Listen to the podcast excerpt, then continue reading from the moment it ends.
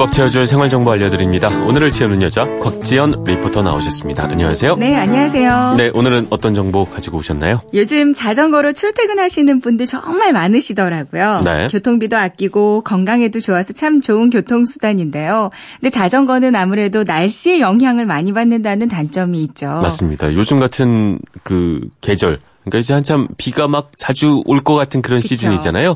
이럴 때는 좀 자전거 타기 어렵다는 생각이 들죠. 네, 지금도 남부지방하고 강릉 쪽에는 비가 내리는 곳이 많이 있고요. 네. 또 오늘 오후부터는 전국적으로 소나기 소식도 맞아요. 들어있더라고요.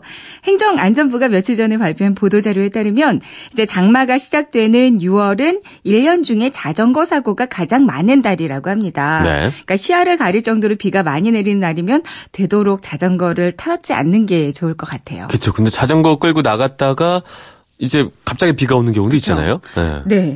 어, 그런 날 어떻게 타야 할지, 네. 어, 비 오는 날 자전거 안전하게 타는 방법을 월간 자전거 생활의 최용섭 팀장에게 한번 문의를 해봤어요. 네. 일단 비를 만나게 된다면 가장 기본은 저속 운행. 그러니까 비 그렇죠. 속에서 음. 아, 자전거 사고가 나면 대부분 자동차와 부딪히는 사고가 그렇게 많다고 합니다. 위험하죠. 그렇죠. 그러니까 커브를 돌거나 할 때 최대한 저속으로 그리고 제동 거리는 평소보다 좀 길게 평소에 정지하기 한 5m 전에 브레이크를 잡았다면 네. 비 오는 날에는 10m 정도 전에서 미리 잡아주는 음. 게 좋다고 합니다. 이 도로 공사하는 곳이 특히 많이 위험하다고 들었어요. 그렇죠. 어, 도로 공사하는 곳을 보면 아스팔트가 제거되고 임시 복공판이 설치된 곳이 많 잖아요. 네. 비가 내렸다면 이 복공판 위가 정말 미끄럽다고 아, 합니다. 그렇군요. 아무리 천천히 지난다고 해도 브레이크를 살짝만 잡아도 이제 곧바로 크게 미끄러진다고 하거든요. 네. 또 넘어졌을 때도 철판이랑 접촉하기 때문에 충격 흡수가 전혀 없고요. 날카로운 금속면에 크게 다칠 수도 있습니다. 또 여기가 말랐을 때와 물에 젖었을 때 색도 크게 다르지 않아서 구별하기가 어려울 수 있거든요. 네. 그러니까 오늘 같은 날 이런 곳 지날 때는 무조건 안장에서 내려서 자전거를 끌고 걸어가거나 우회하는 게 좋을 것 같아요. 네. 자동차에서 우리가 타이어 관리하듯이 또 평소에 자전거 탈 때는 페달 관리를 해줘야 된다고요. 네, 그렇다고 합니다. 네. 그러니까 페달은 스파이크가 달려 있어서 발을 잘 고정시켜 주는 게 좋대요. 네. 근데 우리가 많이 타고 다니는 생활 자전거는 아주 기본적인 페달이 장착돼 있어서 신발이 미끄러지기 쉽거든요. 음.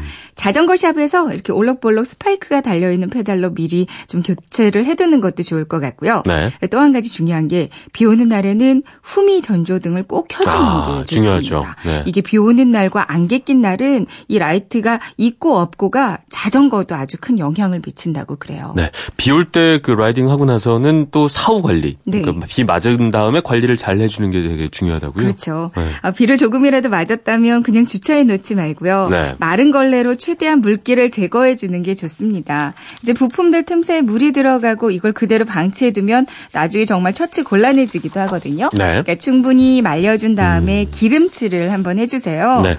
체인 오일 자전거 샵에서 한만원 내면 사실 수 있거든요. 체인이나 그 체인을 끼우는 톱니바퀴 이런데. 그러니까 자전거를 자주 타시는 분들이라면 주기적으로 기름칠을 해주시고요. 네. 이제 기름칠할 때는 페달을 돌리면서 연결 그 체인의 연결 마디 마디에 오일이 잘 스며들게 뿌려주시면 맞습니다. 되는데, 네.